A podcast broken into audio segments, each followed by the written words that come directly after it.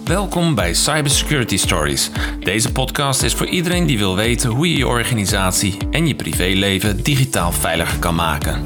Ik ben Mark van Horik van Protector IT Security. Hallo, welkom bij een nieuwe aflevering van Cybersecurity Stories. En deze keer heb ik als gast Piek Visserknijf. En zij gaat spreken over data-ethiek. Nou, dat is een, uh, een heel interessant onderwerp. En ik weet niet of heel veel mensen de, nou ja, wat data-ethiek precies inhoudt en waarom dat zo van belang is. Dus ik dacht, dat moet ik aan Piek vragen. Piek, kan je jezelf eventjes voorstellen? Ja, dankjewel. Nou, mijn naam is Piek Visser-Knijf. Ik ben data-ethicus en uh, ondernemer. Ik opereer onder de naam Filosofie in Actie. Um, bijna elf jaar. En ik hou me bezig met dus data-ethiek.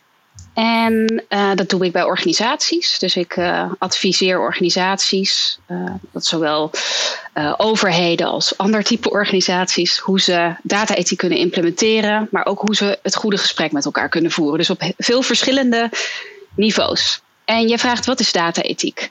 Nou, als er met data of nieuwe technologie of bestaande technologie wordt gewerkt, wordt er vaak gedacht vanuit mogelijkheden. En dus wat kan er allemaal? En hoe handig zou het zijn als we dat allemaal gaan doen?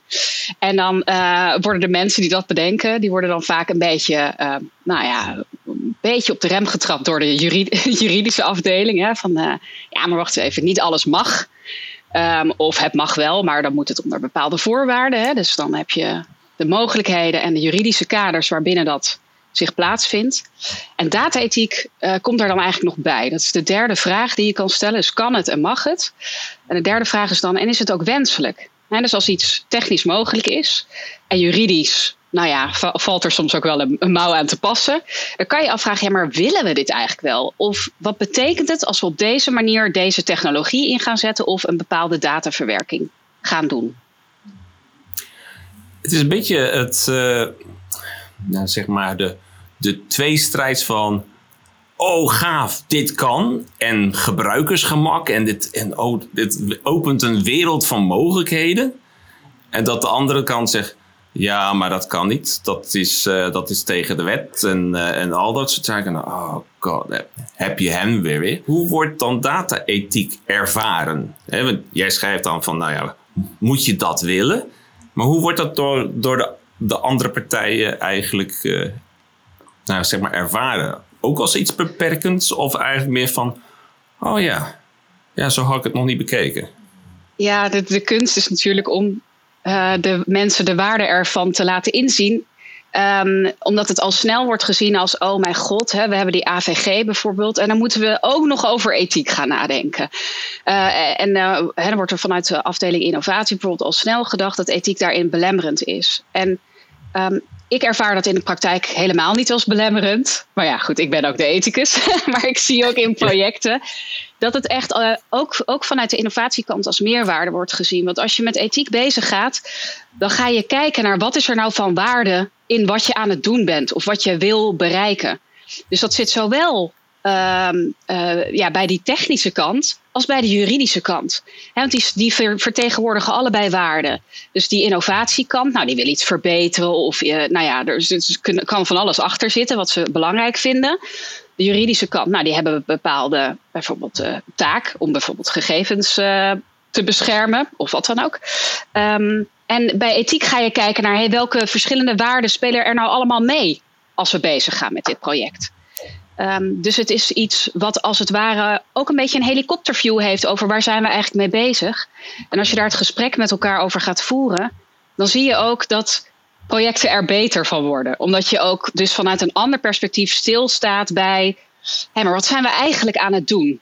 Dus het is ethiek aan de ene kant, dus hè, de gesprekken over waarden en waar doen we het voor? En wat is daarin voor ons belangrijk? Maar het is ook, en ik ben van huis uit ook filosoof. Het is ook meer filosofisch bevragen. Wat zijn we eigenlijk aan het doen? Hè? Of waartoe doen we dit? Um, en op welke manier? Dus heel veel vanzelfsprekendheden worden bevraagd. En ik probeer daardoor ook eh, die kloof tussen die innovatie en de juridische kant eigenlijk te dichten. Want die, die lijken tegenover elkaar te staan. Maar dat, dat hoeft helemaal niet. Ik ben zelf uh, marketeer. En, uh, en daar hebben we natuurlijk ook heel vaak de discussie waarbij aan de ene kant dat het heel erg vanuit de organisatie gesproken wordt of vanuit hè, product, dus organisatiegericht, productgericht. Terwijl marketing eigenlijk is om het zoveel mogelijk op de klant af te stemmen. want als je je product en alles afstemt op de klant, dan, ja, dan, dan is daar een betere match. Ik krijg een beetje het, het gevoel dat het een beetje iets gelijksoortigs is. Dat ja, oké, technologisch, productwaarde kan het allemaal wel. Maar je moet eigenlijk meer in de schoenen staan van de klant. Maar wat wil die nou? Wordt die er nou beter van? What's in it for them? In plaats van dat je een keer vanuit nou ja, je organisatie denkt. Is dat een beetje een goede analogie? Dat data-ethiek veel meer aan de kant van de gebruiker en, en de menskant zit. En dat data-ethiek eigenlijk helpt om de technologische innovatie, om dat toch beter voor de mens te maken. Zeg ja, dat een zit, goed? Ja, nou, het is wel interessant dat je die parallel trekt met uh, marketing. Hè, waarbij je dus de, die, die eindgebruiker of degene waarbij je uiteindelijk hè, terechtkomt met je boodschap, dat je die voor ogen houdt. Uh, binnen de ethiek en dus ook de data-ethiek is het uh, belangrijk om eigenlijk die verschillende belangen in, in beeld te krijgen dus natuurlijk sta je vanuit de organisatie sta je ergens voor, heb je bepaalde belangen bij een bepaald project. Uh, en wat, er, wat voor mij heel erg belangrijk is en ook drijvend in het werk wat ik doe, is dat ik dan niet alleen stil ga staan daarbij en dan de relatie ook nog wel tussen de organisatie en de klant of de burger. Maar dat we ook gaan kijken naar wat heeft dit um, uh, voor maatschappelijk effect. Dus het is, oh, het is ook nog, nog breder. Hè? Dus in wat, wat betekent het als organisatie X dit gaat doen voor de maatschappij of in het maatschappelijk veld? Dus je gaat daarmee eigenlijk je verantwoordelijkheid als organisatie heel serieus nemen. Uh, en nadenken over die verschillende belangen. Dus je hebt zelf een belang, jouw, jouw, hè, de burger of de klant waarvoor je uh, het doet, of waar je product of dienst voor aanbiedt, die heeft een bepaald belang, maar het heeft ook een maatschappelijk effect. En eh, dat, dat neem je erin mee. Eigenlijk dat hele speelveld of dat hele krachtenveld aan verschillende belangen, rechten en wensen van verschillende stakeholders. Ja, dus het is eigenlijk wel van groot belang dat het hele data-ethiek uh, dat het in zo'n vroeg mogelijk stadium bij zo'n productontwikkeling wordt meegenomen. Want als ik een beetje parallel, als ik dit zo hoor en ik trek een beetje de parallel, gewoon het fenomeen, technologisch fenomeen social media. Nou, dat kan heel veel. Er is heel veel mee gedaan. Uh, Advertising-wise kun je er ook heel veel. Er is heel veel data. Maar het heeft wel een gigantische impact op de samenleving. Op allerlei vormen. En dat komt nu goed naar voren. Terwijl in het begin, nou, wat is het, 2007, 2008, de switch. Toen de opkomst van de social media. Nou, was het allemaal hoezee. En het was allemaal fantastisch en dergelijke. En toen hebben we, laten we zeggen maar, de uitwassen en de effecten op de maatschappij uh, gezien. Uh, nou, volgens mij was het een duidelijk geval dat data-ethiek is niet zo meegenomen in, bij het begin van het ontstaan van social media. Dat, het zou wel een heel andere wereld geweest zijn als dat, uh, als dat wel was gedaan. Ja, ja, want dan zou je vanuit de data-ethiek gaan nadenken van hè, wat betekent het als we producten op bepaalde of de dienst op een bepaalde manier inrichten. En laten we wel wezen, we noemen het sociale media, maar als we het beestje bij naam noemen, zijn het gewoon advertentieplatforms. En dat is voor mij ook belangrijk. Van wat ben je nou werkelijk aan het doen en hoe communiceer je daarover? En uh, de oprechtheid en, transparantie, nou, dat zijn wel waarden die veel terugkomen als je vanuit data-ethiek, uh, vanuit dat perspectief gaat kijken. Van, en hoe communiceren we dat wat we aan het doen zijn? En dan zie je nu bij, bij sociale media, zie je dat er wel uh, dat, hè, dus je ziet ook dat privacy uh, als onderwerp wel wordt opgepikt, bijvoorbeeld. En ethiek ook wel. Uh, maar daar kan je echt wel zeer afvragen hoe dat wordt gedaan. En dus je hebt, net zoals binnen de, de, de, de ja, klimaatvraagstukken, hè, waarbij je het greenwashing hebt, zie je binnen dit domein dat er sprake is van ethics washing. En waarbij organisaties graag willen laten zien dat ze toch echt het juiste doen. Of hè, daar hier heel erg eh, hun best voor doen. Om dus met al die belangen rekening te houden en met hun maatschappelijke positie. Maar dat het eigenlijk vooral een manier is om te communiceren over de organisatie. En minder een, een eh, werkelijke geïntegreerde werkwijze is. En waarbij je dus echt samen als organisatie binnen de organisatie nadenkt over wat zijn we aan het doen. Dus dan is het vooral ja, window dressing. En dat, dat zie je veel. Dus ik merk ook als ik met organisaties uh, spreek, dan is voor mij die, um, de, de intentie van waarom wil je met dit onderwerp aan de slag gaan, is, is heel belangrijk om, om te achterhalen. En dan zie je eigenlijk twee motieven. Um, dit zijn even gechargeerd. Hè? De ene is klantvertrouwen. Dus, dus een beetje vanuit het idee van maatschappelijk verantwoord ondernemen. Dat, dat doet het goed bij de klant. Dus als wij nu met ethiek bezig gaan, zoals heel veel andere organisaties, nou, dat, dat is goed. Dat is goed voor het vertrouwen. En de ander die je ziet, is meer, we willen gewoon het goede doen. Dus we, we weten niet zo goed hoe, maar we vinden het belangrijk dat we het goede doen of daar in ieder geval naar streven. Nou, en daartussen zijn nog heel veel varianten. En um, je kan eigenlijk bij beide smaken naar de richting die ethics washing gaan. Want dan gaat het vooral om, oké, als je aan de klantvertrouwen werken, hoe ga je dat dan doen? doe je dat alleen via de communicatie over ethiek of ben je werkelijk ethiek aan het doen? En hetzelfde geldt voor als je het goede wil doen. Wil je vooral het goede communiceren of ben je echt het goede aan het doen? Ja, dat is, uh, is gewoon best wel. Het is een, een, een, uh, thin line, zeg maar. Je kan er zo, zo vanaf vallen. Je hebt dan die twee, die, die, zeg maar die twee uitersten. Um, hoe, hoe zie jij nu? Zie jij een kentering dat, dat men veel meer richting de ene gaat? Of dat het toch nog bij de, de andere is? Dus is het meer window dressing? Of zie je dat er echt nog wel een, een, een tendens is dat men eigenlijk het gevoel krijgt van ja, weet je, we, we moeten echt nu wel gaan veranderen. Men, het publiek, het grote publiek, heeft dat nu wel steeds meer door. Is dat zo? Ja, dat, of, uh, ja, dat, dat is dus de, ja, dat is dus de vraag. Ik durf dat niet zo als één duidelijke trend te identificeren. Wat ik wel zie, ik werk heel veel voor, de, voor Nederlandse overheidsinstanties en ook gemeenten. Ehm, is dat ik daar heel erg zie, we willen, we willen echt het goede doen. En in de slipstream komt dan, en dat vertrouwen is eigenlijk ook wel belangrijk. Hè? Want het vertrouwen is natuurlijk sinds het toeslagenschandaal echt uh, enorm gekelderd. En alles wat daarop is gevolgd. Digitalisering en overheid, dat wordt gewoon echt uh, argwanend bekeken door heel veel burgers. Dus ik zie daar bij de overheid hele serieuze initiatieven om dat echt goed te willen oppakken. Met de hoop dat dat klant, klant dus in dit geval burgervertrouwen natuurlijk, uh, terugkomt. Uh, dus ik zie daar wel oprechte, in mijn beleving oprechte beweging om er serieus mee aan de slag te gaan. En, en het wordt ook echt als zoektocht opgepikt. Hè? Dus wat, wat hebben we te doen? In plaats van wij doen het goede, kijk eens hoe goed we het doen. Nee, het is echt, oh, wij gaan kijken hoe we dit zorgvuldig kunnen gaan um, uh, aanpassen en verbeteren. Um, dat andere verhaal, kijk eens hoe goed we het doen. Dat is, eh, zodra organisaties dat gaan zeggen, dan, ja, dan, dan, dan, uh, dan ben ik wel benieuwd van wat doe je dan precies. Want het lastige aan ethiek is, je kan nooit achteroverleunen. En dus het is iets waar je altijd je best voor zal moeten doen. En dat is een beetje hetzelfde als met integriteit. Hè. Dat zit natuurlijk, integriteit zit heel dicht tegen ethiek aan. Dat is ook een onderdeel van ethiek natuurlijk eigenlijk, maar dan meer op persoonlijk handelen.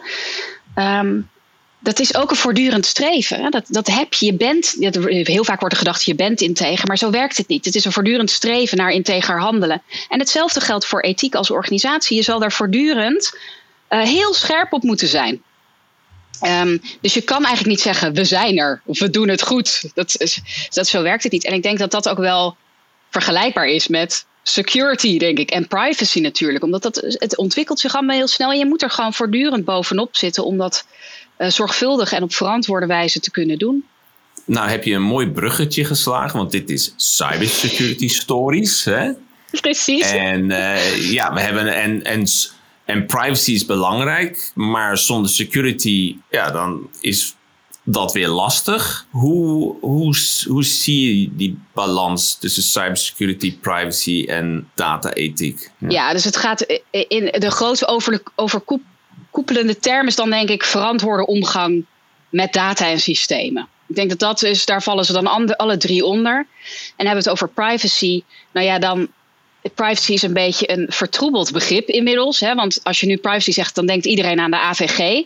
Dus de AVG heeft iets heel erg goed gedaan, namelijk privacy op de kaart gezet. Maar de AVG gaat eigenlijk helemaal niet over privacy. De AVG gaat over gegevensbescherming. Dat is maar een heel beperkte invulling van wat privacy werkelijk is. Als, als ethicus zou ik het vanuit een waardebeschouwing daar een andere definitie aan geven. Maar het is, dus maar even, dat is dus de juridische kant. Dat gaat heel erg over die gegevensbescherming. En security gaat, als ik het goed begrijp, daar weet jij veel meer van dan ik. Maar dat gaat over, over de, de integriteit van de systemen. Hè? Dus zijn die systemen uh, uh, goed genoeg nou ja, uh, capabel om bijvoorbeeld die gegevens te beschermen. Dus die moeten solide zijn en, en stevig. en um, data-ethiek gaat eigenlijk, ja, dat, is, dat gaat een beetje over allebei. Dus hoe doen we de dingen? En wat is daarin voor ons belangrijk? Um, dus het, het, het, hoort bij elkaar. Ja, ik denk, eh, als ik een, een, een voorbeeld wat bij mij opkomt. Um, nou, laten we zeggen van weer die marketeers. Hè? Marketeers die hebben klantenbestanden, mailinglijsten, et cetera. En die moet je goed beschermen. Want als dat niet goed beschermd is, dus de security kant niet goed in orde is, wat kunnen we dan? Het fenomenale datalek. He, dus dat ineens 30.000 klantgegevens of zo op straat liggen. Dat, heeft, dat treft dus de privacy aan. Maar ik denk ook dat het uh, gewoon nou, zeg maar in je mindset moet zitten dat je beseft dat die mailinglijst een bundeling is van echte personen Waarbij als er iets daarmee fout gaat, dat dat een impact kan hebben op die personen en hun gezinnen en hun bedrijven. En niet, oh, dit is een Excel-sheet of oh, dit is een database met een hele zwik aan naampjes, e-mailadresjes, kenmerken en al dat soort zaken. Is het beseffen dat ik niet te maken heb met gewoon platte data, maar dat die data voor personen staan, is dat zeg maar de inherente data-ethiek? Want we praten nu over data-ethiek. En, maar misschien dat de luisteraar zegt: ja, oké, dat is weer één afdeling of weer één dingetje binnen een bedrijf.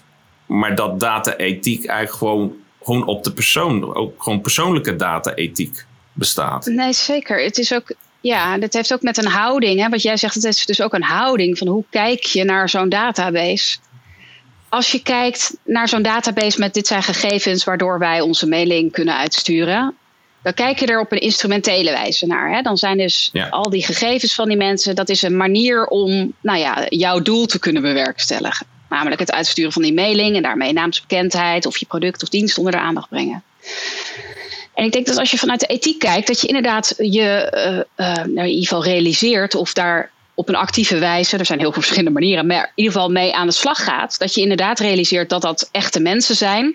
En um, dat je ook gaat nadenken over, in het geval van een datalek, wat dat betekent. Of het risico natuurlijk alleen al, niet, niet achteraf per se, maar ook vooraf. Hè, de, de risicomitigatie vooraf. Van, uh, hoe kunnen we dat beperken? Want wat betekent het als die gegevens vlekken? En het lastige is wel dat um, als je gaat kijken naar privacy alleen maar in die termen, hè, dus binnen die scope van die gegevensbescherming, wat dus hè, binnen de AVG zo is, dan zou je al snel gaan denken in protocollen. Dus wat kunnen we doen om, uh, nou, om die risico's te beperken en hoe erg is die impact en ook wanneer moeten we het melden en dat soort dingen. En als je vanuit de ethiek kijkt, dan, dan ga je, ja, je bekijkt het veel meer vanuit de context. Hè? Dus um, ja, die gegevens in jouw database niet alleen maar de, gegevens, de enige gegevens natuurlijk die er te vinden zijn over deze persoon. En dat is denk ik ook waar cybersecurity dan ook weer uh, aanhaakt. Uh, want die gegevens zijn heel interessant in combinatie natuurlijk met andere gegevens. Dus zo'n datalek kan misschien heel onschuldig lijken, hè, iets heel beperkt, hè, beperkte vrij, vrijgeving van gegevens zijn. Uh, maar in combinatie met andere gegevens behoorlijk gevaarlijk.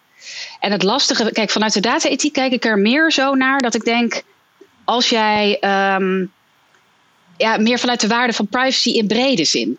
Dus eh, niet alleen maar vanuit gegevensbescherming, maar ook wat betekent privacy voor mij? Dus als waarde betekent dat. Uh, dat is eigenlijk een hele complexe waarde trouwens. Die is niet zo makkelijk uh, te definiëren. En daarom vinden heel veel mensen me ook irritant of ongrijpbaar of niet makkelijk te pinpointen. Dus grijpen ze maar naar de AVG, want die geeft een soort van handvatten. Maar kort gezegd zou ik zeggen, nou, privacy gaat over uh, de aantasting van de levenssfeer. En er wordt er heel vaak gezegd hè, dat je niet meer autonoom bent. Dus dat je niet meer zelf beschikking hebt over uh, nou, hoe jij je leven in wilt vullen. En zodra er een datalek uh, is geweest en dus jouw gegevens kunnen worden verrijkt met andere gegevens, kan jij zonder dat je het merkt worden beïnvloed. Ja, je kan, er, wordt, er wordt een profiel van je gemaakt of nou, je wordt een bepaalde richting opgeduwd zonder dat je het merkt. Dus je denkt je ergens vrij te kunnen begeven. Je denkt dus werkelijk autonoom te zijn en zelf beschikking te hebben over de keuzes die je maakt, maar dat ben je niet. En dat is het, vind ik het, uh, het spannende. Uh, om het ook vanuit die, dat perspectief te bekijken. Want wat dan kom je namelijk neer, dan komt het neer op de vraag: wat betekent het eigenlijk om mens te zijn en om vanuit vrijheid te handelen? En dat is dus meer vanuit de waarde van het mens zijn gedacht dan vanuit de risico's van dat, die data, van dat datalek gedacht. Dus het is, eigenlijk geeft het net een ander perspectief op hetzelfde vraagstuk. Een ding waar ik aan zat te denken terwijl je dit zat te vertellen, is dat privacy heel vaak wordt gezien als een soort checklist. En, uh, en niet zozeer van wat het jou als mens kan, kan doen. Hè? Dus moet ik aan de privacy, want de wet zegt het. Ik moet daar iets aan doen. In plaats van dat men behandelt van hoe beter ik de klant bedien als organisatie. En niet zozeer van hem goed bedien, ik geef hem wat hij graag wil hebben. Of hij weet het nog niet, maar ik vertel het hem zo. En dus dan wil hij dat dan hebben. Maar dat je dan zegt van ja, maar wacht even, mijn klant is een is een, gewoon een persoon, heeft een gezin, heeft dit, dit en al dat soort zaken. Dus ik moet hem ook op die manier behandelen. En dat betekent dus dat ik goed met zijn gegevens om moet gaan.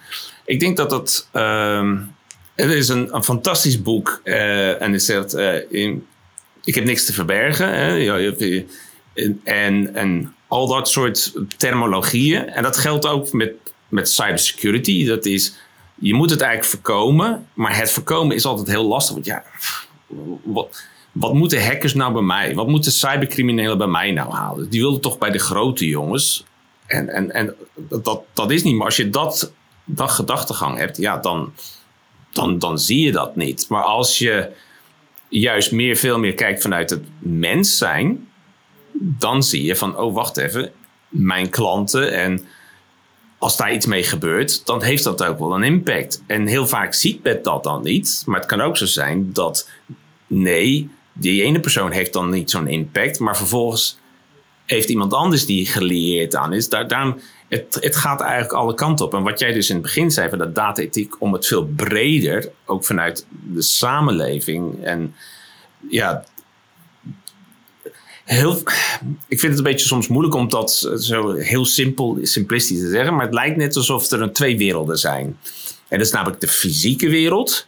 Want als ik in een fysieke wereld allemaal camera's, hè, zoals ik nu eentje hier heb staan enzovoort. Maar als wij allemaal camera's over de hecht zouden plaatsen bij iemand in zijn tuin en op zijn huis, dan zou je daar erg onheimisch bij voelen. Namelijk, ik word hier bekeken.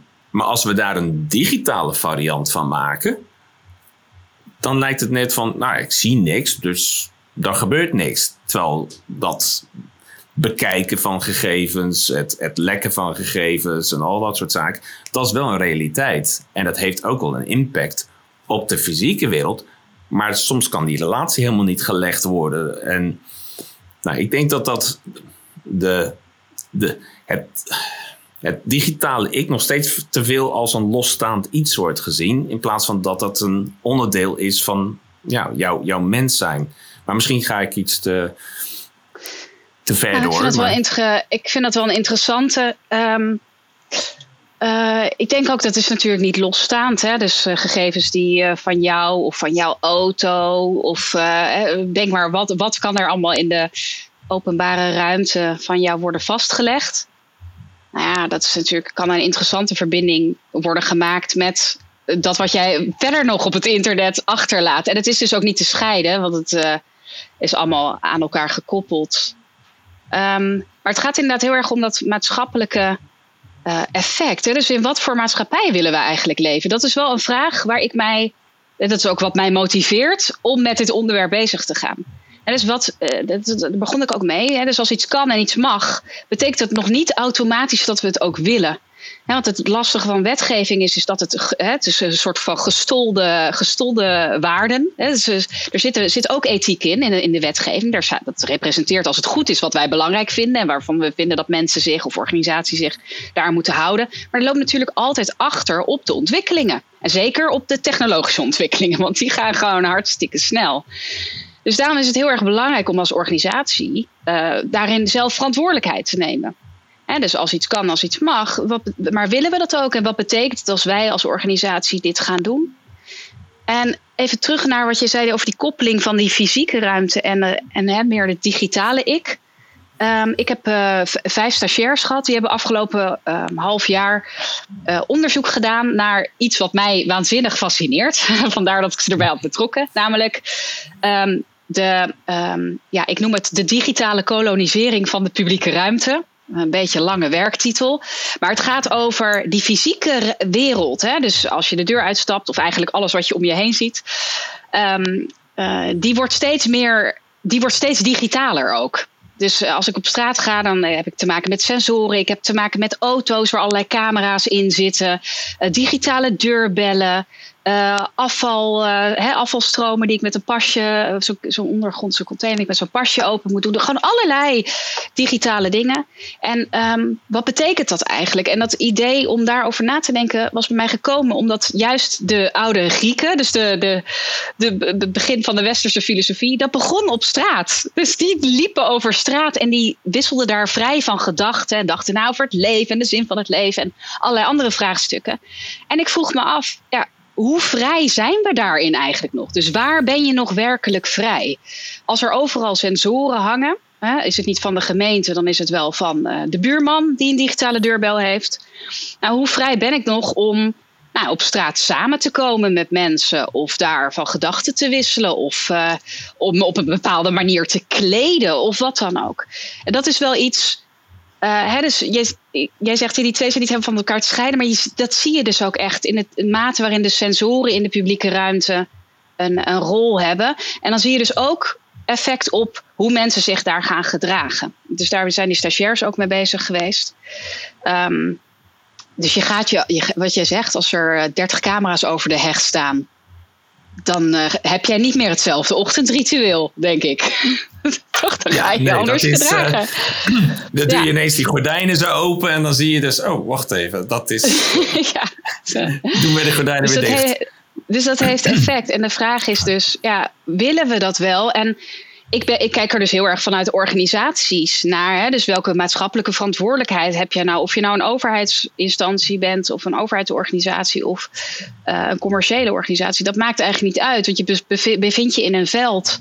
En als de ene bank een bepaalde uh, uh, nou ja, manier van werken door gaat voeren, dan zullen de andere banken snel volgen. Dus je hebt daar ook echt een, vind ik, een verantwoordelijkheid in.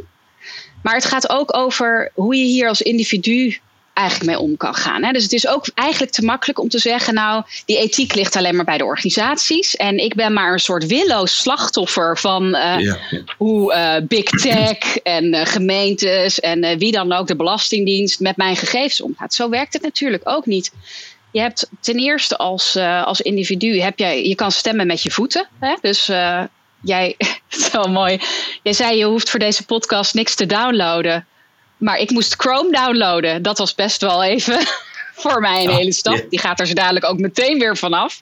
Maar je kan dus kiezen hè, voor wat voor type diensten maak ik gebruik. Um, hè, WhatsApp is bijvoorbeeld een, uh, een, bekend voorbeeld. Dat is echt de afgelopen paar jaar, hè, in ieder geval in de kringen waarin ik verkeer, is dat best wel een hot topic. Ik gebruik het zelf al een jaar of zes, denk ik, uh, niet meer. Um, maar hoe communiceer je dan met elkaar? Maar daar heb je dus zelf een stem Je bent geen slachtoffer van de diensten of uh, van, die, van de bedrijven die erachter zitten.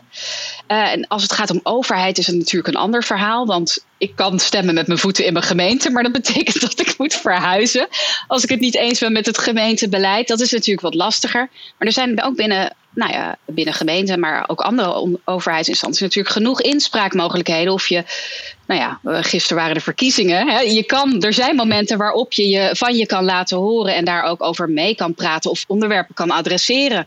Um, dus, dat, dus je hebt daar wel degelijk invloed op. Maar ik denk dat het belangrijkste invloed zit op. Uh, waar maak ik zelf gebruik van? En hoe ga ik zelf met mijn gegevens om? En wat is ook belangrijk in mijn leven? En dus wat, wat vind ik belangrijk om mijn aandacht aan te besteden? Er zijn heel veel mensen die een, uh, toch wel een soort lichte smartphone-verslaving hebben. Nou, dan kan je heel erg de schuld geven aan het addictive design hè, van, de, van de hm. smartphone. Maar je kan ook zeggen: hey, ik wil mijn leven volgens bepaalde waarden inrichten. En wat heb ik dan te doen? Uh, en wat vraagt het dus van mij en van die smartphone en van de mensen om me heen? Want die moeten misschien dan weten dat ik niet meer binnen een uur ga reageren. Ik zeg maar wat, hè? maar je hebt daar zelf dus invloed op. En uh, dus die invloed die probeer ik bij organisaties hè, te laten zien. Van jij, je hoeft niet Um, nou ja, je hoeft niet mee per se in die stroom die wordt gesuggereerd dat die onvermijdelijk is. Je hebt daar echt zelf sturing op, ook hoe je daarmee omgaat als je bepaalde technologie wel wil inzetten. En hetzelfde geldt voor individuen. Je hebt daar zelf uh, echt wel wat zeggenschap over. En natuurlijk ben je ook afhankelijk van systemen. Hè? En af en toe denk je, nou, dit wil ik eigenlijk niet. Um, hoe ga ik een volgende keer hiermee om? Dat, dat is er. Maar dus het is ook een voortdurende afweging van wat vind ik belangrijk en hoe heb ik mij dan te gedragen om nou ja, mijn leven in te richten naar de waarden die voor mij belangrijk zijn. Ja, dat, is, uh, dat zijn hele prangende vraagstukken. En um, gewoon ook als, als, als voorbeeld. Ik probeerde iedere keer wanneer er weer een nieuwe update kwam van WhatsApp. En toen zei ik altijd heel stoer van, uh, ja, ik kap er nu mee. Nou, zeg, uh, en dan vervolgens zegt de rest waar ik allemaal mee communiceer. Nou ja, waar heb je het eigenlijk over? dus die, en dan zeg ik, ja, maar we hebben Signal. We kunnen toch overstappen op het Signal. En het gebruiksgemak is zo embed. Ik zeg, ja, maar dan moet ik weer met allerlei... En niet iedereen zit op Signal en wat, iedereen zit op WhatsApp. Dus, en dan, het enige wat ik dan kan zeggen is van, ja, hou ik voet bij stuk. En dus met andere woorden, je kan me niet meer via WhatsApp benaderen. Of ik ben heel erg bewust van wat er met WhatsApp gebeurt. En dus deel ik soorten informatie wel via WhatsApp. Maar andere informatie doe ik dus absoluut niet zo. Dan gebruik ik daar Signal voor. Bij wijze van spreken. Nou, Chrome, om jouw voorbeeld te gaan. Die gebruik ik echt alleen maar voor dit soort toepassingen. Omdat daar het beste gewoon voor werkt. En voor de rest gebruik ik het ook niet. Maar daar heb ik wel een beetje een keuze in, omdat ik daar bewust van ben. En is dat ook een beetje wat met data-ethiek uh, ook. Een of andere manier leg ik iedere keer de link met security awareness trainingen. Ja, waarbij, dat is er denk ik ook. Van, waarbij zeg, met security awareness training, dat, uh, nou, daar ben ik ook druk mee bezig. En dat ja, je hebt allerlei systemen en je hebt allerlei tools die je overal met beschermt. Maar als jij zonder na te denken op een of andere link klikt wat gewoon niet klopt, of dat had je kunnen weten, zoiets, dan had je heel veel ellende kunnen besparen. Uh, en dat is gewoon het bewustzijn en gewoon daarbij bij nadenken. En net als met data-ethiek, daarom deed ik eventjes dat hey, misschien moet ik dan toch maar niet uh, een grote mailinglijst en een Excel-sheet naar iemand per mail sturen. Dat zeggen we in de cybersecurity kant. Dat moet je niet doen, want mm daardoor kunnen datalekken ontstaan. Dat kan, dat kan van alles gebeuren. Maar de data-ethiek zegt: ja, ik kan het via e-mail sturen. Maar moet ik dat willen? Omdat via e-mail niet zo veilig is. Het is, is daar een beetje een. Dat, ik probeer eventjes de data-ethiek naar mijn eigen handelen te brengen. Terwijl misschien heel veel mensen helemaal niet weten wat. Nou, ik ben nu met data-ethiek bezig. Nee, ik ben gewoon bezig omdat ik gewoon eigenlijk common sense, maar gewoon mijn gezond verstand gebruik. En dat moet ik dus gewoon niet willen doen, sommige dingen. Precies. Nou, wat betreft die Excel-lijst, ik zou dan zeggen volg dan gewoon cybersecurity protocollen en, uh, en de richtlijnen die vanuit privacy komen.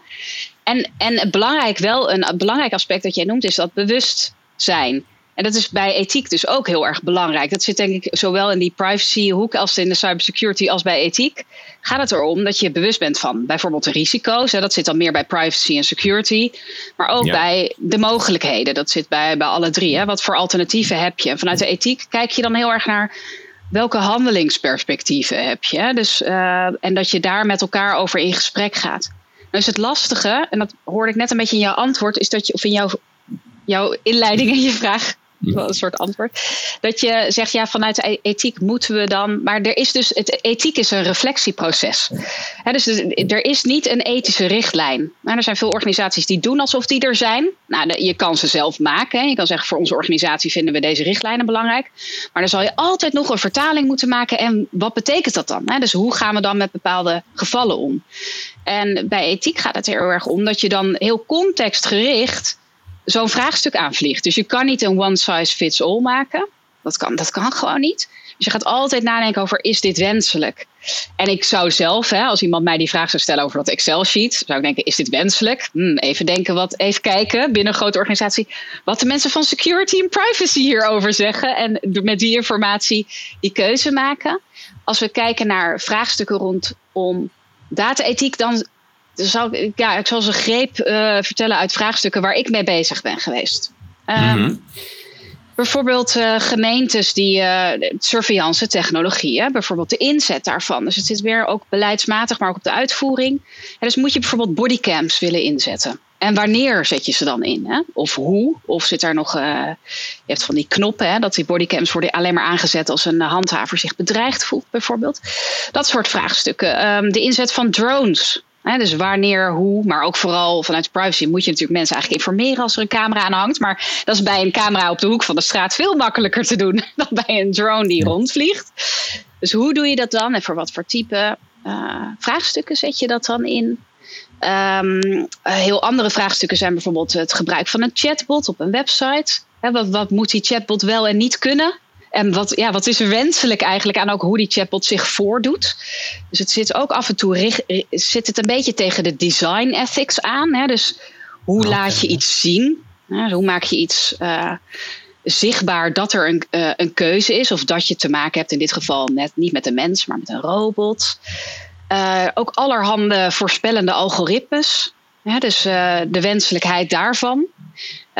en wat ik bij, eigenlijk bij al dit soort type vraagstukken doe, is uh, altijd eerst kijken binnen welke context doet, doet, doet ze zich dit voor. Dus zo'n bodycam, dan ga ik niet zeggen, nou, bodycam, nou, is dat wenselijk of niet? Maar ik ga eerst kijken, oké, waartoe is die bodycam nu hier als vraagstuk? Dus ik maak onderscheid tussen noodzaak, middel en doel. Waarbij die bodycam een middel is hè, om tot een bepaald doel te komen. En blijkbaar zijn we nu nog niet bij dat wenselijk resultaat. Dus er is nu een noodzaak, waardoor we daarmee aan de slag moeten. En bodycam als middel wordt voorgesteld. En wat je heel veel ziet binnen dit soort vraagstukken, is dat het vaak begint met de technologie. Dus het begint eigenlijk met die kan het vraag. Dus uh, ja, die bodycam, die, die technologie is al ontwikkeld, dus het kan. Uh, en dan wordt er juridisch gekeken.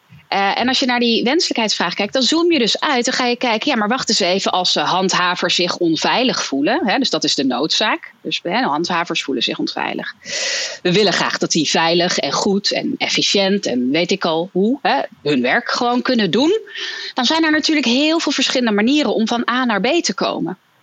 Um, en een bodycam is daar één van.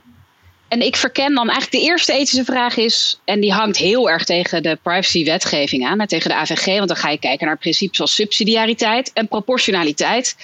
En waarbij de eerste is, zijn er niet ook andere middelen die hetzelfde doel uh, uh, kunnen bereiken? En de, en de ander is um, of de inbreuk uh, wel in verhouding staat tot het doel dat je ermee voor ogen hebt. En dat uitzoomen en meer op zo'n manier naar zo'n vraagstuk kijken, Um, dat is waar ik me veel mee bezig hou. En dan gaan we die wenselijkheid nog vanuit allerlei verschillende principes en uh, op verschillende manieren bekijken. Um, en dan is zo'n voorbeeld van zo'n Excel-sheet bijvoorbeeld, vind ik dan vrij lastig, omdat het ander, vaak ander type vraagstukken zijn. En, en, waar het wel aan elkaar dan aan elkaar gelinkt is, is natuurlijk dat het een bewuste keus moet zijn, hoe dan ook. Dus eigenlijk kan je zeggen, nou, als je vanuit die ethiek gaat kijken naar technologische vraagstukken of dataverwerkingen, dan wil je als in beginsel gewoon dat dat, als daar keuzes in worden gemaakt, dat dat bewuste en geïnformeerde keuzes zijn. Ik had nog één laatste vraag, want volgens mij kunnen we hier echt wel uren over praten. maar um, als ik een organisatie ben en zo, en, en als we dan de, data-ethiek even zeggen van, eventjes terugbrengen tot gewoon de, de simpele vraag die je dan zelf moet stellen: is dit wel wenselijk? En ik zie dat heel veel in organisaties, is inderdaad de technologie, technologie first, bij wijze van spreken.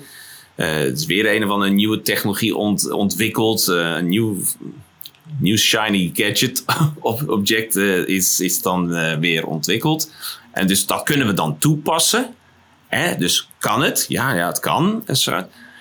Heeft het voor organisaties, misschien een moeilijke vraag, maar dat ze een concurrentievoordeel, een competitive advantage, als ze zich steeds de vraag stellen: maar is dit wenselijk? Is dit wenselijk voor mijn klanten, mijn eindgebruikers? Is het wenselijk voor de omgeving waar mijn producten of diensten worden toegepast? Heb jij daar voorbeelden? Zie jij dat? Of is dat gewoon heel erg moeilijke te beantwoorden vraag? Want dat hangt iedere keer weer van de context af, et cetera. Maar ik vraag me af, want als er namelijk een competitive voordeel, hè, net zoiets als van als je bij zou kunnen uitstralen van wij hebben onze security allemaal op orde, dus zaken doen met ons is veiliger dan met iemand die, die dat niet doet ik ben benieuwd of de, de, de kern van de data-ethiek, als je dat zou toepassen binnen je organisatie, dat je daarmee een onderscheid kan maken. Ja, ik denk zeker dat dat kan. Ik zei eerder ook, als je er vanuit die data-ethiek ook naar gaat kijken. Dus je kijkt vanuit de security hoek en de privacy en je haalt data-ethiek erbij, dan wordt het gewoon, je kijkt zorgvuldiger naar een vraagstuk. Dus dat is om te beginnen al winst. En daarnaast denk ik dat als je ook gaat kijken naar de maatschappelijke effecten, naar de effecten op al die stakeholders, dat je uh, mogelijk heel veel narigheid kan voorkomen. En, dus je, uh, en dat is natuurlijk heel lastig hard te maken. Dus wat, ik kom vaak binnen bij organisaties en dan zeggen, wij, zeggen ze, en zeker bij de overheid is dat nu echt uh, echt een beetje de, de, het vaste ding binnen de intake. Is dat wordt gezegd, ja, zo'n toeslagenschandaal, dat willen we natuurlijk niet. Hè? Dus, de, dus, dus de negatieve krantenkoppen, uh, maar ook natuurlijk enorm veel leed bij de betrokkenen. Uh, uh, vertrouwen in hun type organisatie dat weg en zo. Dat is allemaal uh, het zijn hele belangrijke motivaties om hiermee aan de slag te gaan.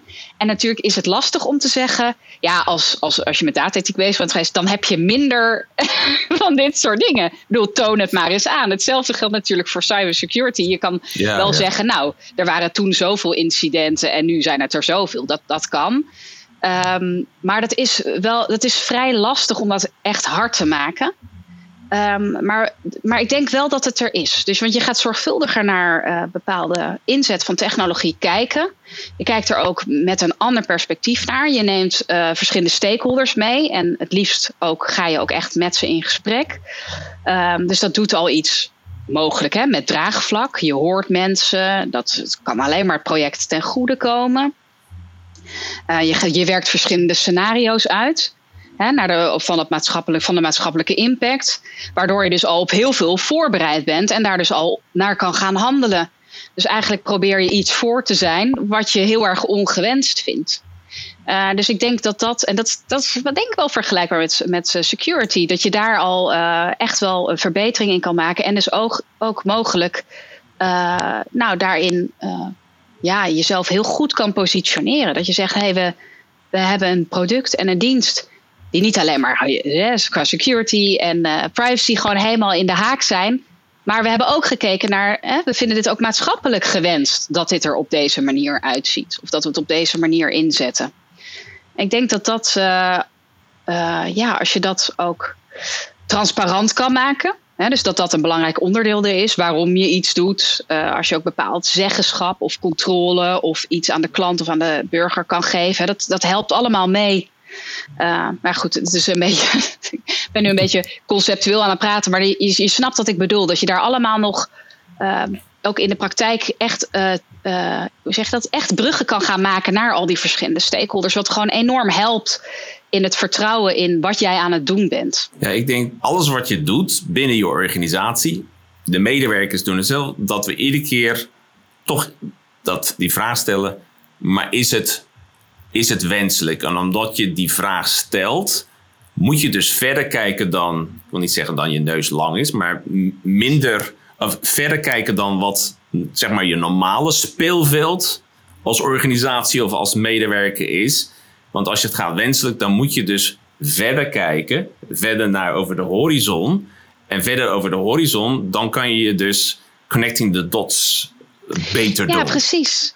Nee, zo, zo werkt het ook. En dan ga je ook nadenken over, belooft die technologie, die belooft iets, maar doet, levert die dat ook werkelijk? Want dat is het werken met data. Dat is ook belangrijk eigenlijk. Onderdeel van data-ethiek is de reflectie op wat het betekent om met data te werken. En wat veel mensen zich niet realiseren, ik denk echt heel veel mensen niet, is dat data is een vertaalslag van de werkelijkheid. Hè? Dus dat is ook mensenwerk. Dus we proberen op een of andere manier die complexe werkelijkheid die zich aan ons voordoet, die proberen we te categoriseren en te ordenen. Dat doen wij mensen sowieso al. Hè? Op die, daarom kunnen wij nu ook met elkaar communiceren en begrijpen we ook elkaar. Maar dat doe je ook als je met data gaat werken. Dus je gaat al bedenken wat voor type informatie wil ik hebben. Of heb ik nodig als organisatie? Dat is al een vertaalslag. Daarin worden al keuzes gemaakt. En in die keuzes zitten al bepaalde waarden vertegenwoordigd. Maar als je algoritme gaat gebruiken, dan ga je weer iets met die set. Hè, dus je hebt daar allemaal keuzes in gemaakt. Dan ga je weer een vertaalslag maken. Nou, nou wat moet dat algoritme doen? En uh, nou, bijvoorbeeld uh, welke, uh, wat voor trainingsdata gebruik ik. Dus daar maak je ook weer heel veel verschillende keuzes in die ook waardegeladen zijn. En wat gewoon heel vaak wordt gedacht is dat het allemaal, dat, dus dat werken met data en technologie, dat dat neutraal is. Maar dat is het natuurlijk niet. Er zitten er is mensenwerk, er zitten allerlei vooringenomenheden in, er zitten alle, hè, bepaalde perspectieven op de werkelijkheid in. En die zijn er altijd. Daar ontkom je ook niet aan, maar het is belangrijk om je daar bewust van te zijn. Dus als je bezig bent met die vraag. Uh, is het wenselijk? Dan is het dus ook belangrijk dat je gaat nadenken over: oké, het is dus iets kunstmatigs wat we aan het doen zijn, dat werken met data. Nou, dat, dat doen we om, om het makkelijker te maken, dus daar is op zich niks mis mee. Maar wat is de weerslag van op die manier kijken naar de wereld weer op die echte wereld? En uh, als je dat per technologie of per inzet van hè, bepaalde datatoepassing kan gaan bekijken, van is dat effect daarvan wenselijk? Ik denk dat je daarin. Uh, nou ja, dan echt wel vooruitgang kan boeken en ook realistisch kan zijn naar wat gaat dit ons wat biedt dit ons? In de plaats van, oh, deze nieuwe technologie gaat ons, gaat het allemaal beter maken. Het is, er komen altijd beperkingen bij. En de vraag is, hoe ga je daar dan mee om? Nou, ik vind het een, eh, een, een, een, mooi moment om ja, een, een, een, een grote impact heeft om op die manier over na te denken. Dus ik denk dat alle luisteraars die nu luisteren, dat ze in ieder geval één ding is hé, hey, wat ik ga doen. Of wat we gaan doen is het wel wenselijk. het is, dat, dat is volgens mij de, dat is de, volgens mij de dat er al is. Ja, ja, ja, dan zijn we, zijn we wel heel blij. Hey Piek, ik vond het hartstikke leuk om deze aflevering met jou te doen. Ik wil in ieder geval reuze bedanken. En uh, nou, voor de luisteraars zou ik zeggen, tot een volgende keer. Bedankt voor het luisteren naar deze aflevering van Cybersecurity Stories. Vind je onze podcast waardevol? Abonneer dan via je favoriete podcastplatform. En gebruik je Spotify of Apple Podcast? Dan zouden we het heel erg waarderen als je ons ook een rating zou willen geven.